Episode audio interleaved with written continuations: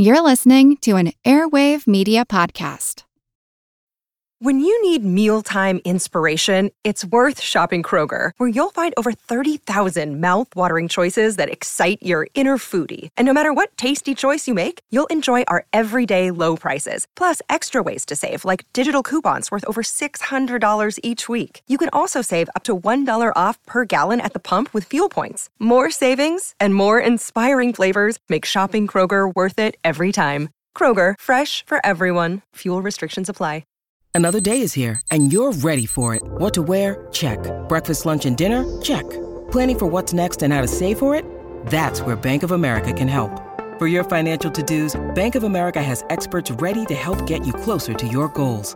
Get started at one of our local financial centers or 24-7 in our mobile banking app.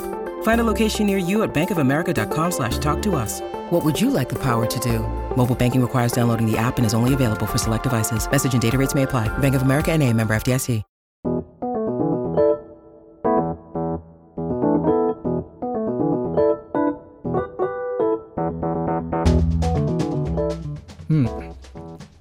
That's the sound of me consuming a donut. And yeah, I know it's bad for me. All the sugar, the fat, and so forth. It's probably going to add, you know, a, a millimeter to my waist within the hour. But, you know, one thing I never thought it would do, and that is modify my DNA. Although I have to say, even if it does, I'm going to finish this donut. I'm Seth Shostak. I'm Molly Bentley. Welcome to Big Picture Science, produced at the SETI Institute, where researchers investigate the nature and origin of life. On Big Picture Science, we give you the wide angle view on science and technology. Heredity was once understood to be straightforward. Genes were passed from parents to offspring, and you were blessed or stuck with the lot you got. DNA did not change over a lifetime. Well, now we know that isn't true.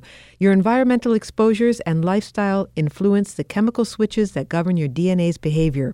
Moreover, powerful gene editing tools let us tinker with genes directly, editing them or adding new ones. And there may be evidence in both cases that one generation's genetic alterations can be inherited by the next.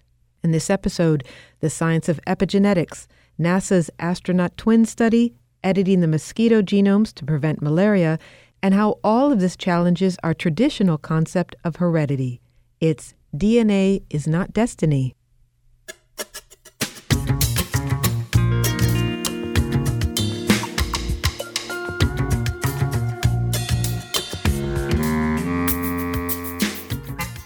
We have two stories, each from an unusual laboratory where experiments in genetic modification are testing our old notion that DNA is destiny.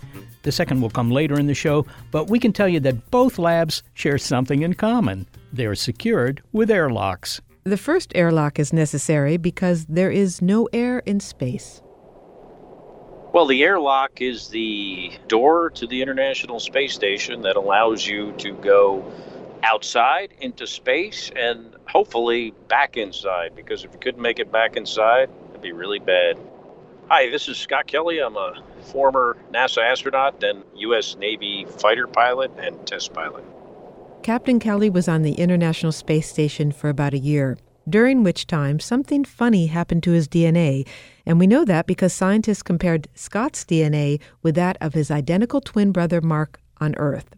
The results of this NASA twin study reveal the workings of epigenetics. Hello, I'm Christopher Mason at Weill Cornell Medicine, and associate professor of genetics and computational biology.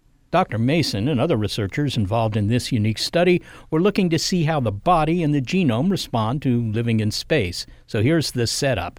While Mark Kelly, Scott Kelly's twin brother and an astronaut too, by the way, stayed home, Captain Kelly went up on the ISS, the International Space Station, for a year. You know, as an astronaut, your job is to not only fly the vehicle and, you know, operate the hardware and perform the mission, but it's also to be a, uh, you know, experimental subject, I think. Researchers ran a suite of tests on the twins before and after Captain Kelly's year in space. And so we did all kinds of sequencing on, on, various levels within the cell. So DNA, RNA, proteins, really small molecules in the cells. We looked at large scale changes, like in what happened in the vasculature. Look at what happens to your veins and arteries. Also, his cognition was measured by uh, some other researchers. Was looking at what happens for his how reaction time and how quickly can he solve puzzles it required me to take a lot of uh, you know samples of uh, you know bodily fluids and it, it, required me to do a lot of cognitive tests. It required me to do a lot of imaging on uh, you know certain parts of my body with ultrasound. While you were on board the space station. Yeah absolutely. The researchers wondered if they'd see epigenetic changes in Scott Kelly's DNA when he returned.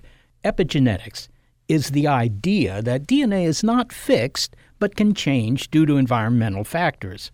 We're going to hear the results of the study. But first, let's consider this startling idea of epigenetics from the gene's point of view.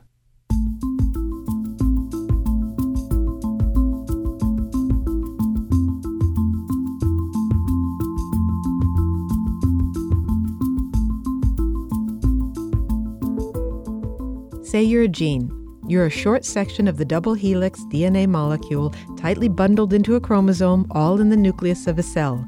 It's not the nucleus of a newly fertilized egg, so you can relax, knowing that any changes to you that might happen have already happened back during chromosome reshuffling when a new organism got its start. You successfully made it into a new host, and now your one and only job as a gene is to express yourself. Turn on and produce some proteins, or stay mute and don't. It's straightforward. Except that we now know that there are other chemical players involved with this simple scenario. As a gene, you may have noticed that you and the rest of the DNA is not floating around alone and naked in that cell. You're surrounded by and attended to a bunch of other molecules. They're mostly proteins, some called histones, that are the spools around which the DNA double helix wraps. Don't worry, these chemicals don't mess with you directly. As a gene, you stay intact but they do determine how and when and if you do your gene thing. This is known as epigenetics. Reporter Carl Zimmer. And it's an incredibly important area because to understand how our cells work, it's not enough just to have a catalog of genes. You actually have to see those genes in their three dimensional reality as they're being controlled and responding to the environment. So you're a gene, but your gene behavior is tied to the behavior of epigenetic chemicals, and their behavior is tied to whatever your host organism experiences. What kind of food is it eating? Is it breathing clean air? Under stress at work? Is it living in an artificial habitat about 250 miles up in low Earth orbit?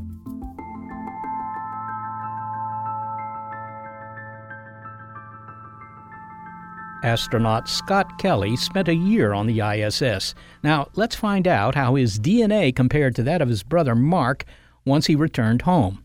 Okay, Chris, so the idea was you tested these guys both before and after Scott Kelly's space flight. So you expected that Scott, who spent uh, all this time in space, that his gene expression, the activity of the genes, would be different than Uh, his brothers here on the ground. I mean, that per se isn't so much a surprise, is it? That's right. Yeah. So really, any point of any day when you're moving through the environment, when you eat spicy food, you know, when you have a big gulp of soda, your gene expression, how which genes get turned on and turned off, will change and does change. Basically, it's a response to what what you're doing, what you're eating, and what you're encountering in the world and that is also part of epigenetics is controlling uh, what genes get turned on and turned off in what's called RNA.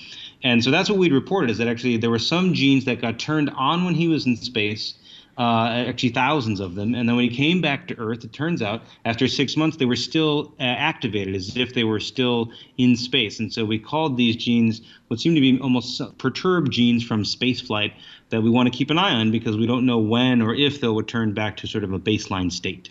Now, what do you think caused this change in these genes? I mean, was it I don't know the hard radiation in space, or the you know lower levels of oxygen, or I don't know maybe even weightlessness has something to do with it?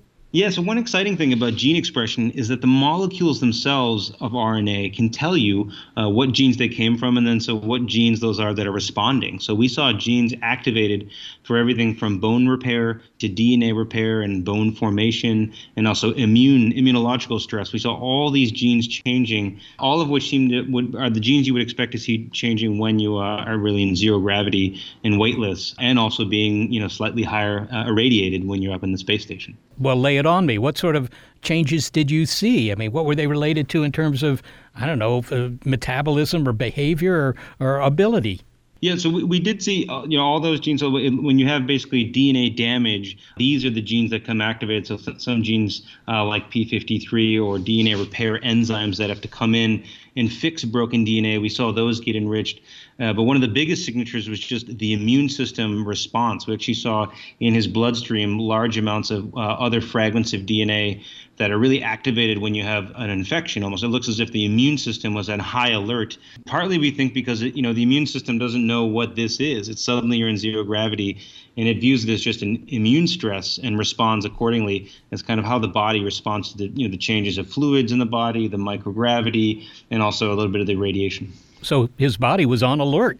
Yes, yeah, really a high alert, and uh, you know, also he did lose some weight during the study. He lost seven percent of his weight in that year in space. So you know, there was a little bit of weight loss that uh, also might be contributing. But but overall, it seems like a really consistent signature was this immune reaction to being in space. Now, would you say that it's peculiar to being in space. I mean, suppose Scott hadn't gone into space, but he had done the Tour de France or something like that. I mean, right. you know, wouldn't wouldn't have changes occurred then too? So we're looking at that right now. We actually just got samples from another pair of twins who um, one stayed on a ground and one climbed Mount Everest, and we're just getting those samples into the lab actually this week. So we started to, we started to look at that question of how often do these kinds of changes occur during other kinds of stress because we didn't see them in Mark who was on Earth, but we did see them in Scott and you know we do see the, what the genes look like that you know again they're dna repair genes immune stress bone formation genes but but we want to see how often we see them uh, on terrestrial stress as well and uh, that work has just started now, one thing that apparently changed was the length of his telomeres. And these are the caps at the end of chromosomes, kind of like that little bit of plastic that you find at the end of a shoelace. And they have a role in determining the rate of aging. What had happened to Scott's telomeres? Yeah, so this was a very exciting part of the study because it was really the opposite of what we expected. So telomeres normally get shorter as you age, as, as you just mentioned. They're an indicator of your overall sort of uh, lifespan and actually they got longer in space. We actually were so confused. This came from work in Susan Bailey's lab. She sent me additional samples. We replicated it in my lab. We sent her some of our samples. We confirmed it in two different labs, and really made sure it was real. And then also uh, in Dr. Bailey's lab, they did additional astronaut samples. So we think this seems to be a really uh, surprising feature of spaceflight for not just Scott, but maybe for other astronauts as well. That this is uh, strangely how the body responds to being in flight, and then as soon as you get back to Earth, it goes away. Oh, that's too bad uh, because uh, it sounds like he's not going to live to be 200 uh, because no, he spent a year in the yet. space station. if he had stayed up there, I mean, does this does this suggest he would have lived longer than your average lifespan?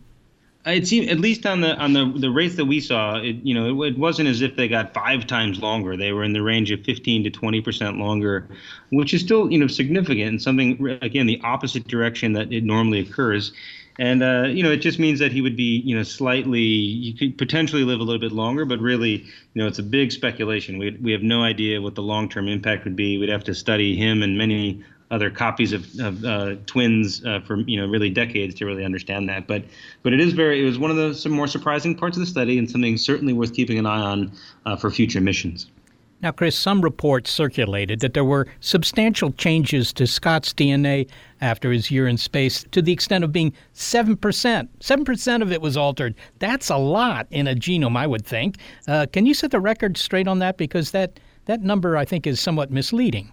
Yes. So what we had uh, talked about is that seven percent of the genes that had changed expression actually did not yet return back to normal. And so, uh, unfortunately, a couple of media outlets picked it up and just said 7% of his genes were lost, as if 7% of his DNA had changed.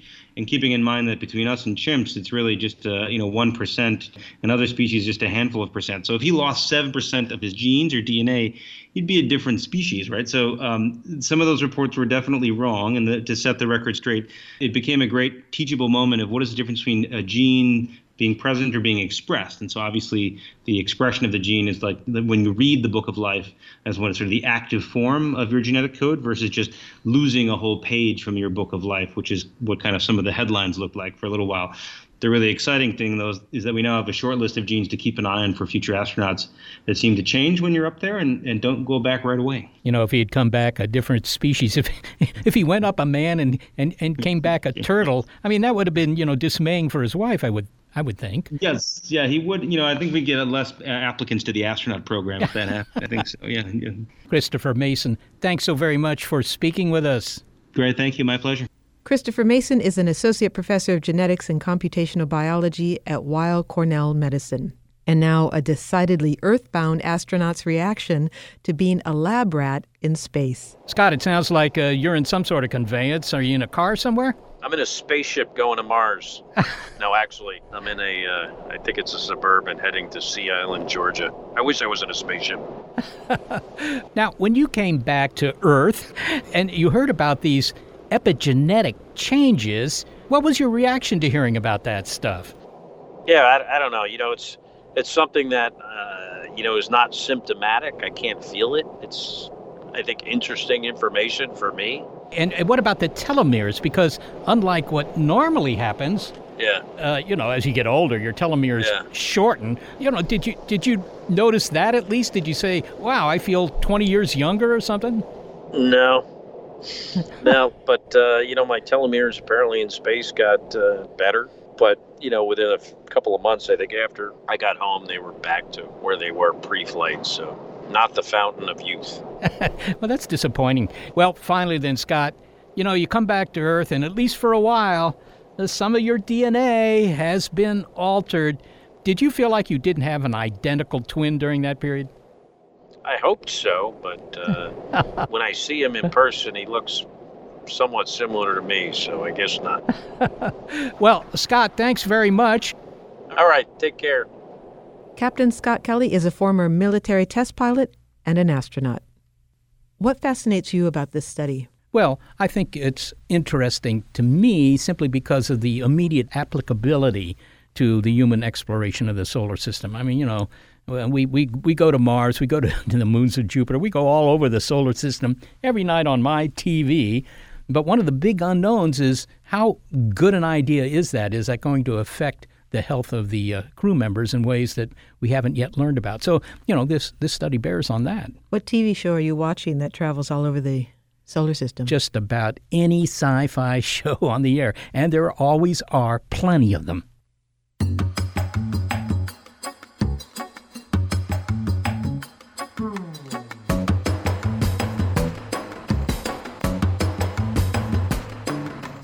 Well, it's wild stuff. But as we heard, the changes to astronaut Scott Kelly's DNA were mostly reversed after he spent time on Earth. But what if they stuck around? The story gets even weirder with the suggestion that epigenetic changes can be inherited. In other words, the consequences of behavior could be passed down to the next generation. It's DNA is not destiny on Big Picture Science.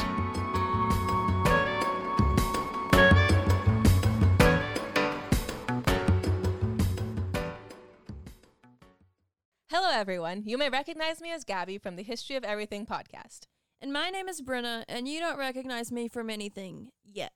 Together, we're two scientists who explore all of the weird little questions and conspiracies of the universe in our new podcast, Mystery of Everything. Everything has an explanation. We hope. But that is what we're here to figure out. We will dive into the science behind many popular conspiracy theories, such as vaccines causing autism, flat earth theory? And was the moon landing fake? And if so, why the heck would anyone even do that? But it's not just conspiracies. There's a lot of cool mysteries that we will attempt to use science to explain, such as near death experiences, what made the Vikings go berserk, and can I control my co host with MK Ultra? Wait, what? anyway, make sure to check out the Mystery of Everything podcast everywhere where you find your podcasts.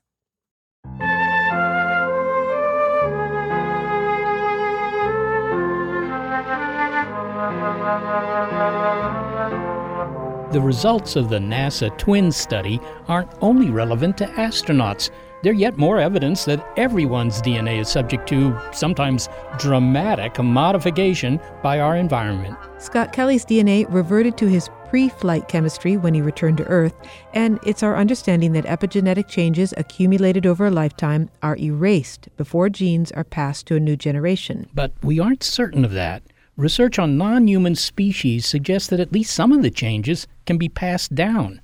Reporter Carl Zimmer, whose latest book is on the science of heredity, describes those studies and what the NASA twin study says and doesn't say about changes to astronaut Scott Kelly's DNA.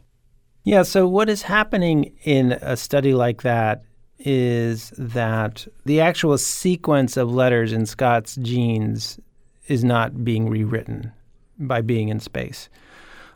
But when scientists look at his cells before and after and compare them to his brother Mark's, they can see that there are epigenetic differences. They can see that the pattern of molecules around his DNA seems to be different in some regards than it was before.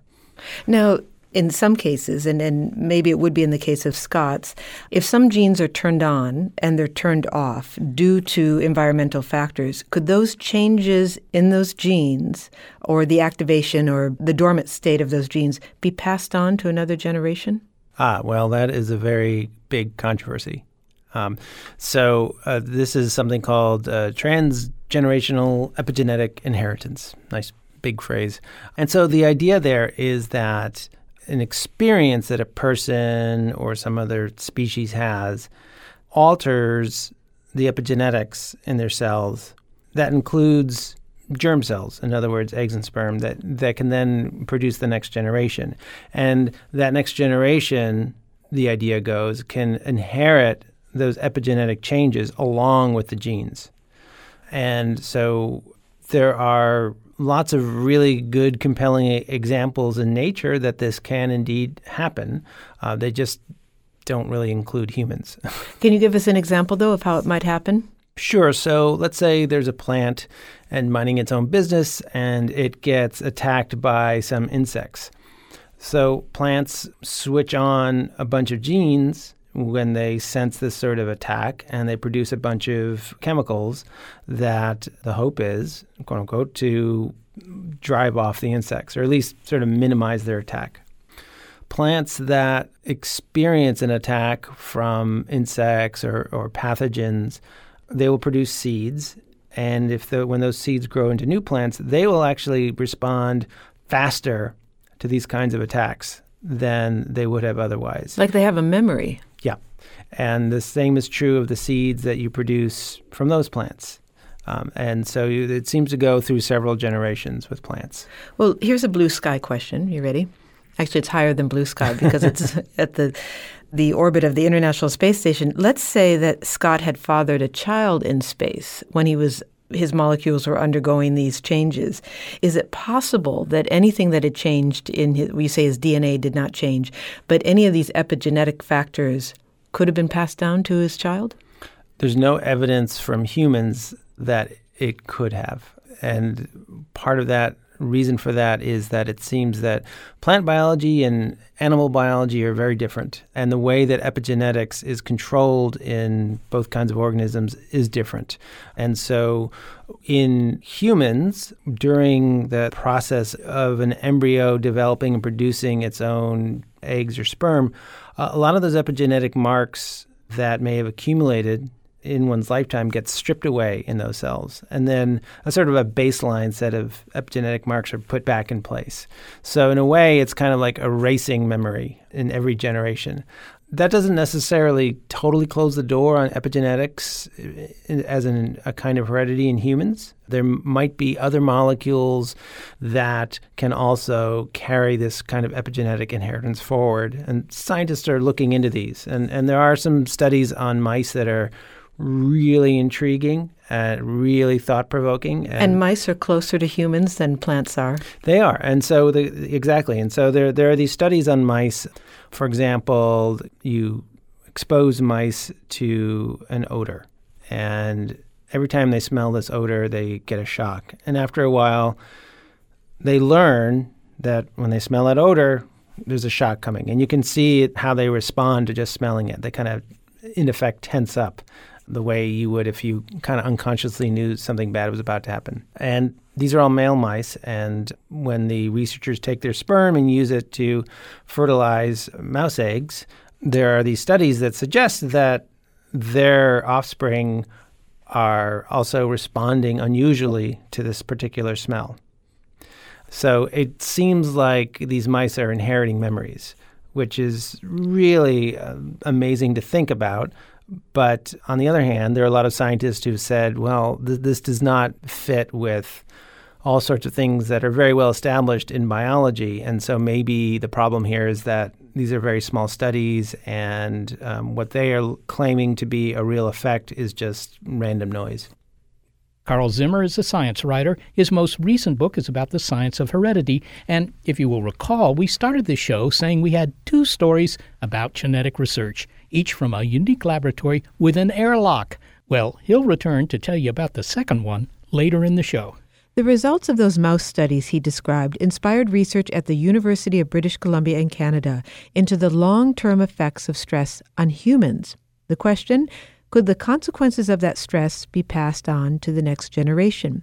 Scientists studied the sperm of men who had experienced sexual assault in childhood and they discovered that a third of them carried a physical marker of that trauma. Now, the marker, or DNA tag, was found in the sperm cells of 12 of the 34 men studied. Now, what is a DNA tag? Well, it's just a molecule, one that contains CH3, that's one carbon and three hydrogen atoms, called a methyl group.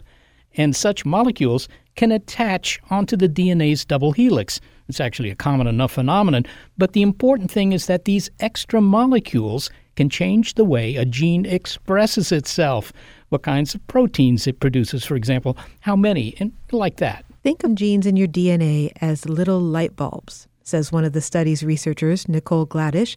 She's a PhD candidate in the university's Department of Medical Genetics. DNA tags control to what degree those light bulbs are on or off. And the specific thing that we looked at in this study is called DNA methylation. So you can think of that as a dimmer switch of those light bulbs. So it's a tiny chemical tag on the DNA, and depending on how many of these little tags are within a gene, it acts as a dimmer and changes the amount of light emitted from that particular light bulb. Okay, so you were examining the sperm of men who had a history of childhood abuse to see whether that abuse uh, had some, you know, I don't know, effect on the sperm that would get passed on to their kids, right? Potentially. This study definitely doesn't address whether that happens, whether it gets passed on to their kids, but it does uh, answer that first step of obviously, if we think that these tags and the signature of abuse can get passed on, then it would have to be present in the sperm. And that's why we decided to look at sperm in these men. Okay. Can you give me some idea of how abuse or stress as kids would have changed the epigenetic chemicals of these of these men, of these adults? Yeah, sure. So when individuals experience chronic stress or trauma, they end up being predisposed to various diseases in adulthood, such as cardiovascular disease, cancer, type 2 diabetes. And these diseases all have this kind of pro inflammatory aspect to them. So, what we hypothesize is that these diseases later in life can pop up decades after the trauma because your body can't sustain chronic stress for long periods of time because it's not good for your body, obviously, to suppress all of these systems in order to give you that fight or flight response. So, what we think is happening is that your body tries to reach a new normal, a new homeostasis, and that uh, all this extra cortisol and hormone being released has to be balanced by dysregulating the immune system, reproductive system, and other systems. And then this dysregulation over time can produce these diseases. And then that same mechanism would potentially lay down these marks on the DNA. Okay, are, are those what you call DNA tags? Yes, the DNA tags, exactly. Maybe you can explain that to me in a way uh, a non geneticist could understand because uh, you know I think of the DNA. There's this uh, double helix down in there, and it's got the code for everything that's going to become the kid. But uh, a DNA tag. I mean, uh, I'm thinking of my luggage. What what what is Yeah. a DNA tag, and how does that get passed on? Yeah, so the DNA tag is like a little methyl group, like a little addition that's added by proteins. So if you have your DNA is, is kind of is read by proteins, like little machines that kind of come and bind to the DNA and like essentially read that code. And those same proteins can actually then attach these tiny little molecular tags onto the DNA. It's kind of like a bookmark saying like this is an important gene to turn on and off in this situation. And then those tags are then uh, when the cell replicates, there's proteins that make sure that those tags stay exactly where they should be in the next generation. Okay, so if I understand this correctly, Nicole, the history of abuse doesn't actually change the DNA in the sperm. I mean, that's Darwin, right? The DNA is the DNA. Exactly. Yeah. But it might change the expression of that DNA. So it, it's kind of like this the blueprints of a building would remain unchanged, but the actual construction of that building would be different. Exactly. Or another really useful analogy is looking at it like a recipe book, that the actual recipes you get printed in a book are always the same. But say you add a little extra spice one time versus another, and you put like a little pencil mark inside and you mark it down that you can like then erase and like put back on and whatnot. That's kind of the idea of epigenetics, that it's interacts with your environment. And we know that these marks or these tags change with environmental exposure, like, like smoking, heavy metal exposures, air pollution.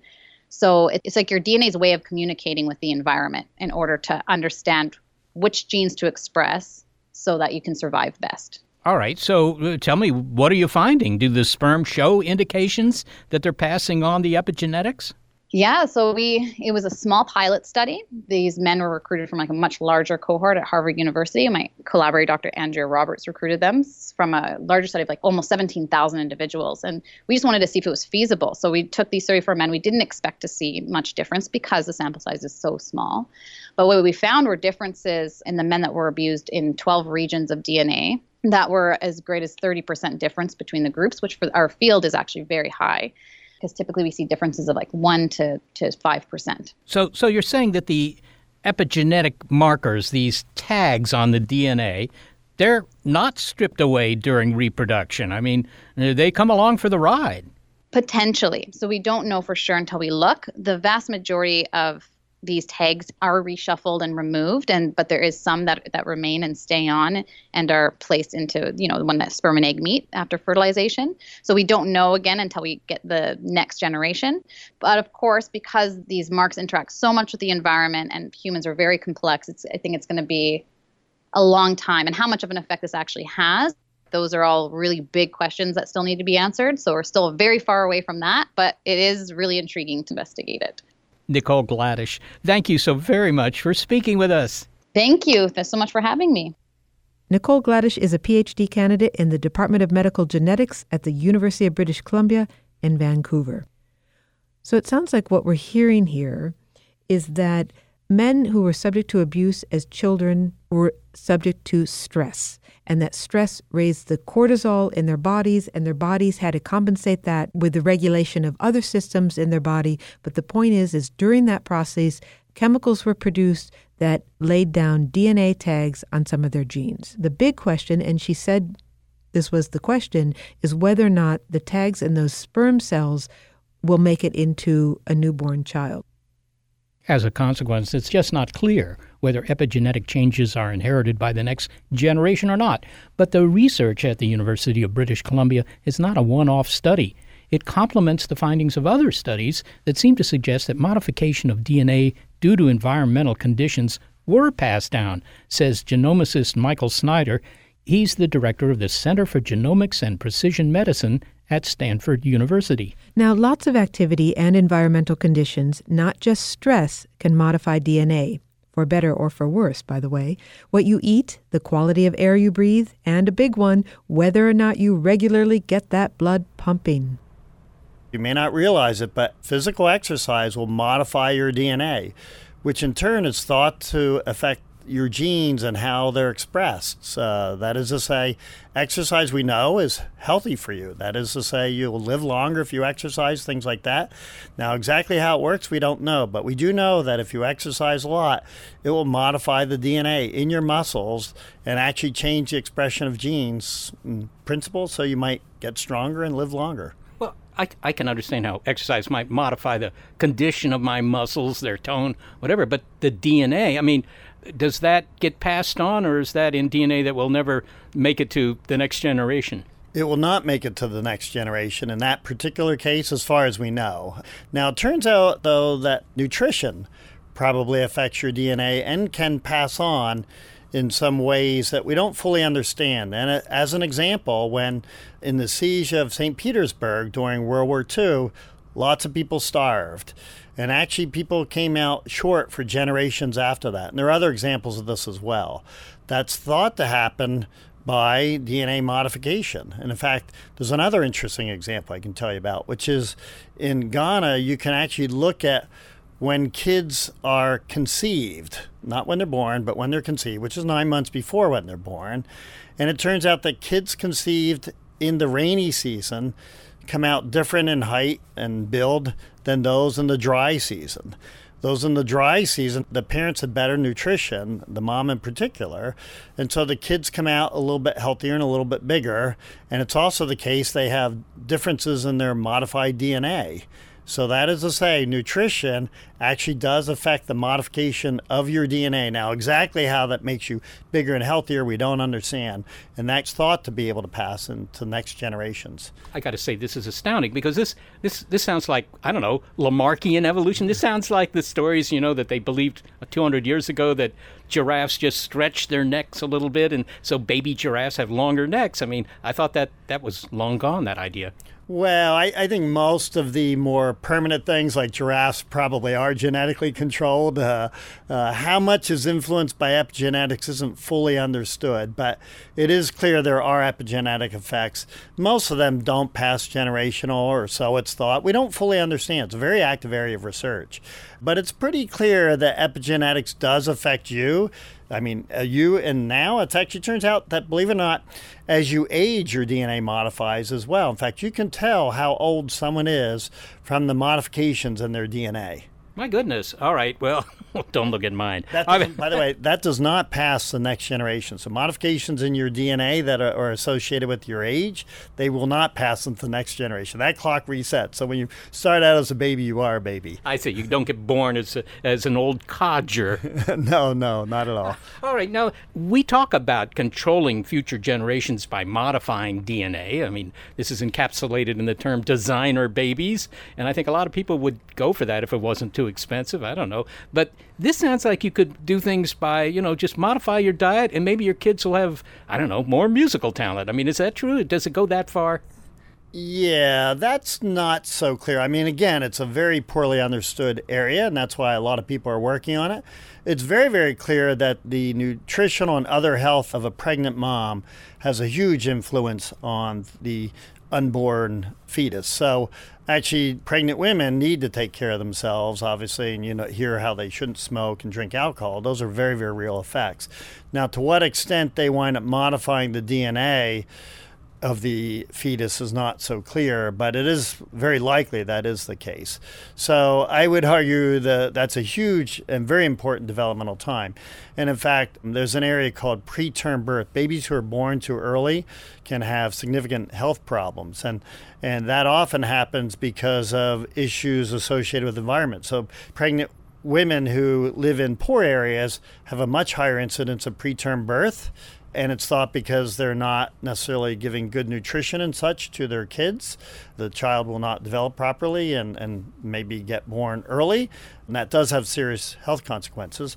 And so it's plausible, we don't know for sure, but it seems very likely that some of that will be epigenetic then. Those kids that are born earlier could have modified DNA that's a little bit different than those of others. So environment does have a big effect. Michael Snyder, thanks so very much for speaking with us. Thanks for having me here. Michael Snyder is the chair of the genetics department and the director of the Center for Genomics and Precision Medicine at Stanford University.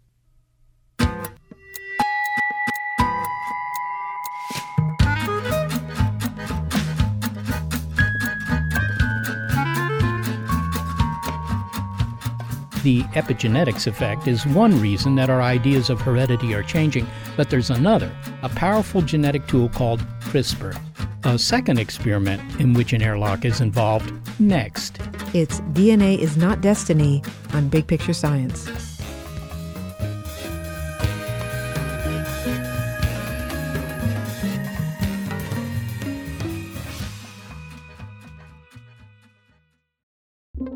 With Wired Science, you can geek out all you want.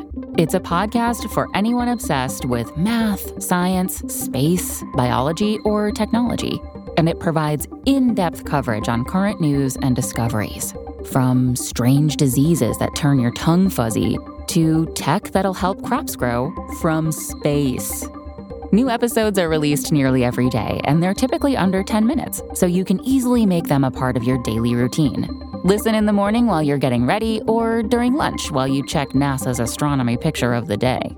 Check out Wired Science now, wherever you get your podcasts. That's Wired Science, wherever you get your podcasts.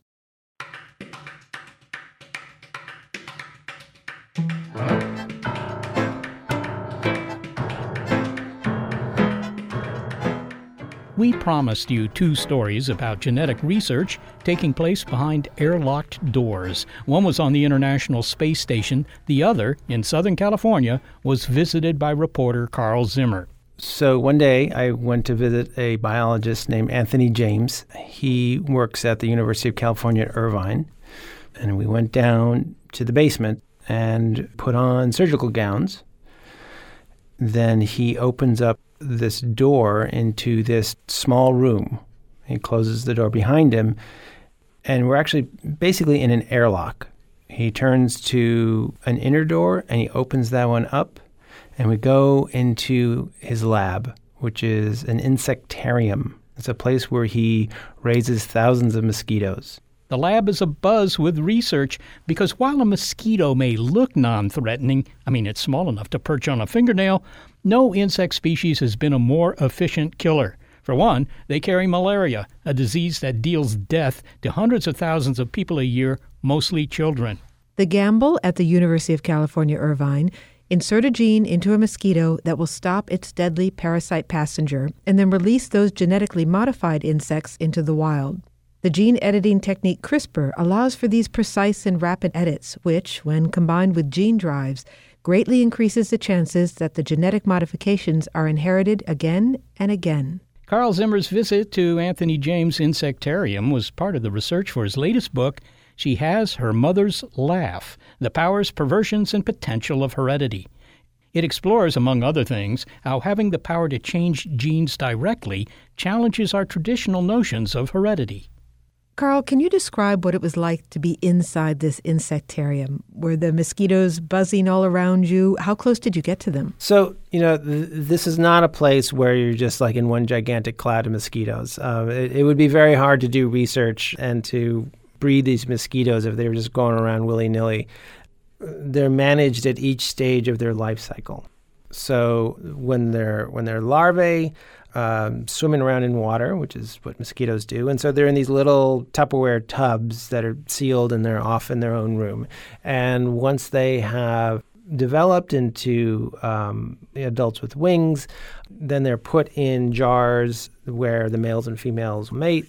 And then the females then need to drink blood. And so they get transferred to, of all things, these movie popcorn tubs where James and his colleagues stick this little container of warm blood on top of the lid, and then the mosquitoes are underneath, sort of sticking their little uh, mouth parts through a membrane to to drink the blood. So they're all sort of hanging upside down, feeding on blood. It's quite bizarre.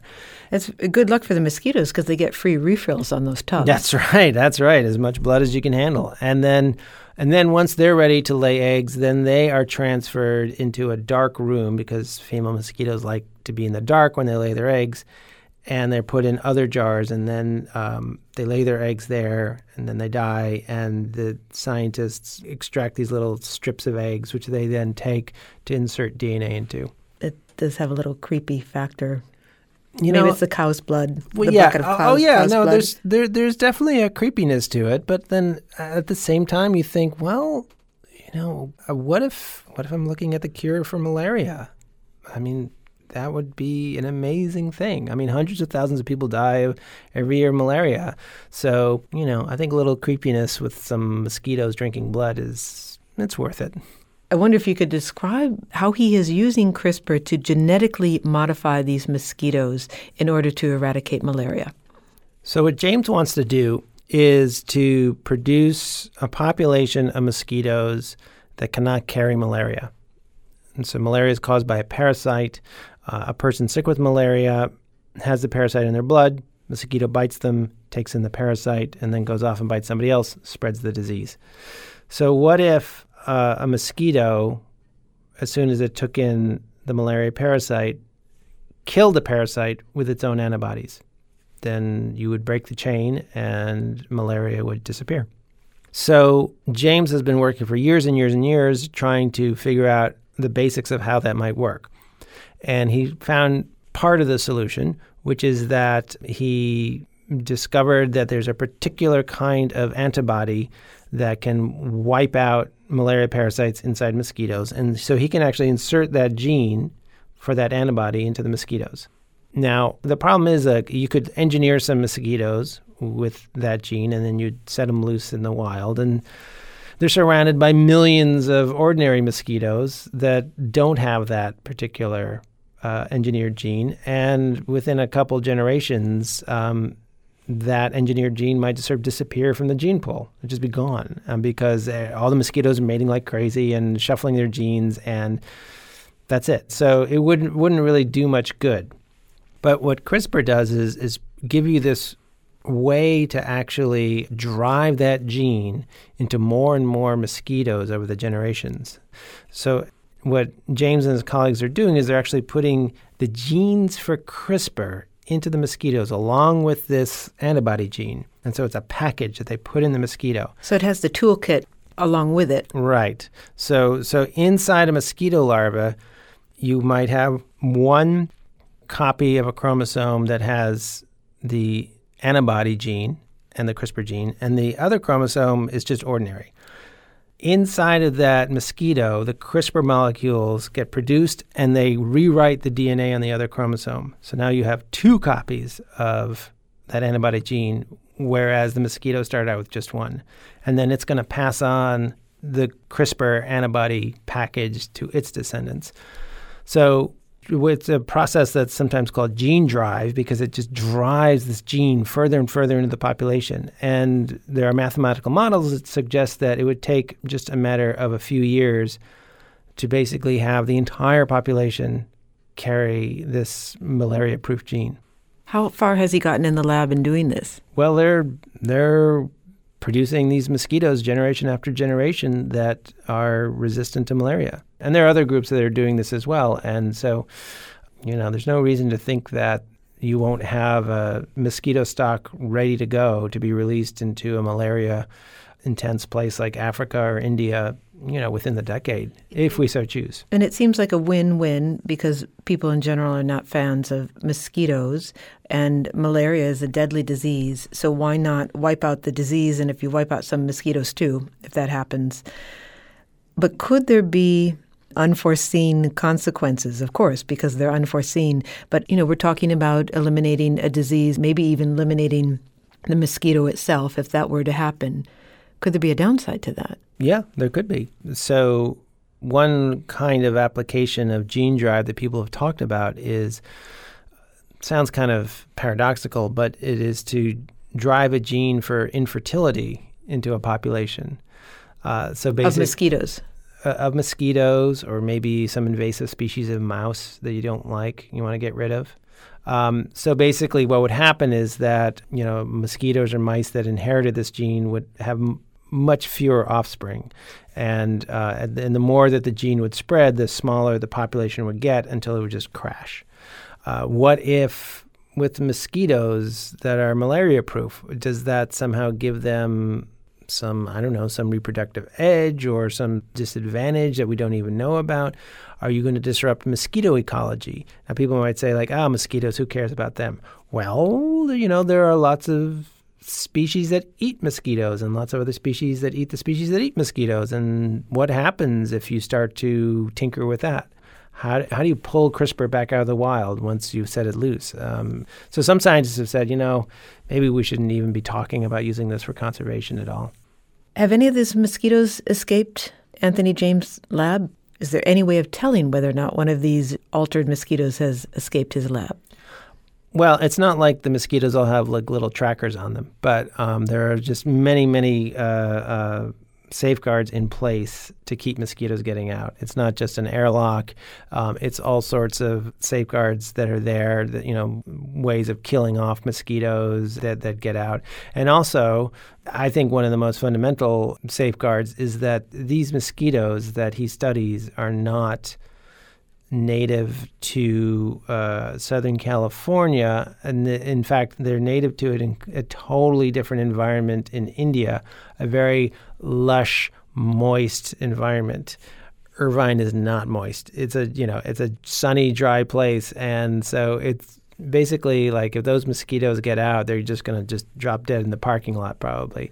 So yeah, there are lots of uh, there are lots of safeguards in place, but there are going to be you know uh, issues about uh, safety that will extend to other experiments in the future because you know if they can really you know establish uh, mosquitoes that and really prove that they that CRISPR makes them resistant to malaria that and that it passes down sustainably through the generations it really works as they hope it works they're going to have to do a test out of outside of the lab they're going to have to find some place where they're going to um, do a limited release and see how well it works and that is a big deal because you know it's it's kind of open ended. I mean, once you really do just you know set a mosquito out in an environment where it can thrive, um, they're mosquitoes. I mean, they're going to just take off, and you know, and there are people there. So scientists and doctors are are working with communities in India, in Africa, um, and elsewhere to sort of talk about what they want to do and the the you know the, the possible risks, the possible benefits, and so on and you know that these communities are going to have to be totally buying into these experiments. Otherwise, I think that the whole idea of using gene drive to fight malaria will just grind to a halt. Well, finally, do you think that that's a right characterization um, or an accurate one to say that what we're looking for now is a way to control our destiny or control heredity, to control evolution in some ways? Well, I, I, think it depends on who you ask. I mean, I think some people feel that we should uh, exert no control at all over any of that. And then some people say that, well, as human beings, that's exactly what we should be doing. Um, and you can, people have done surveys on these issues, and, and you get very divided results. Carl Zimmer, thank you so much for speaking with us today. Thank you. It's been a pleasure. Carl Zimmer is a science writer, a columnist for the New York Times, and the author of She Has Her Mother's Laugh The Powers, Perversions, and Potential of Heredity.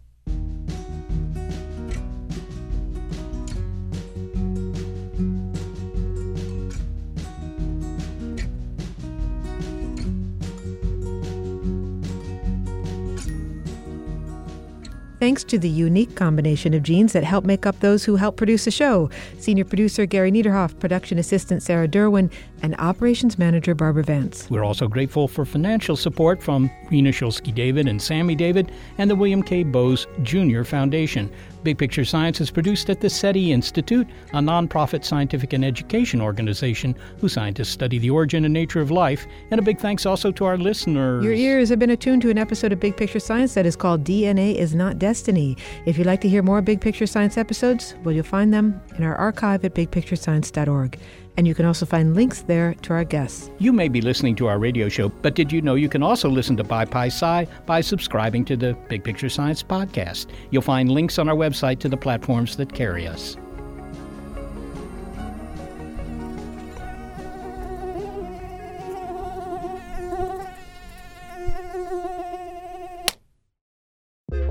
The world is constantly changing and transforming.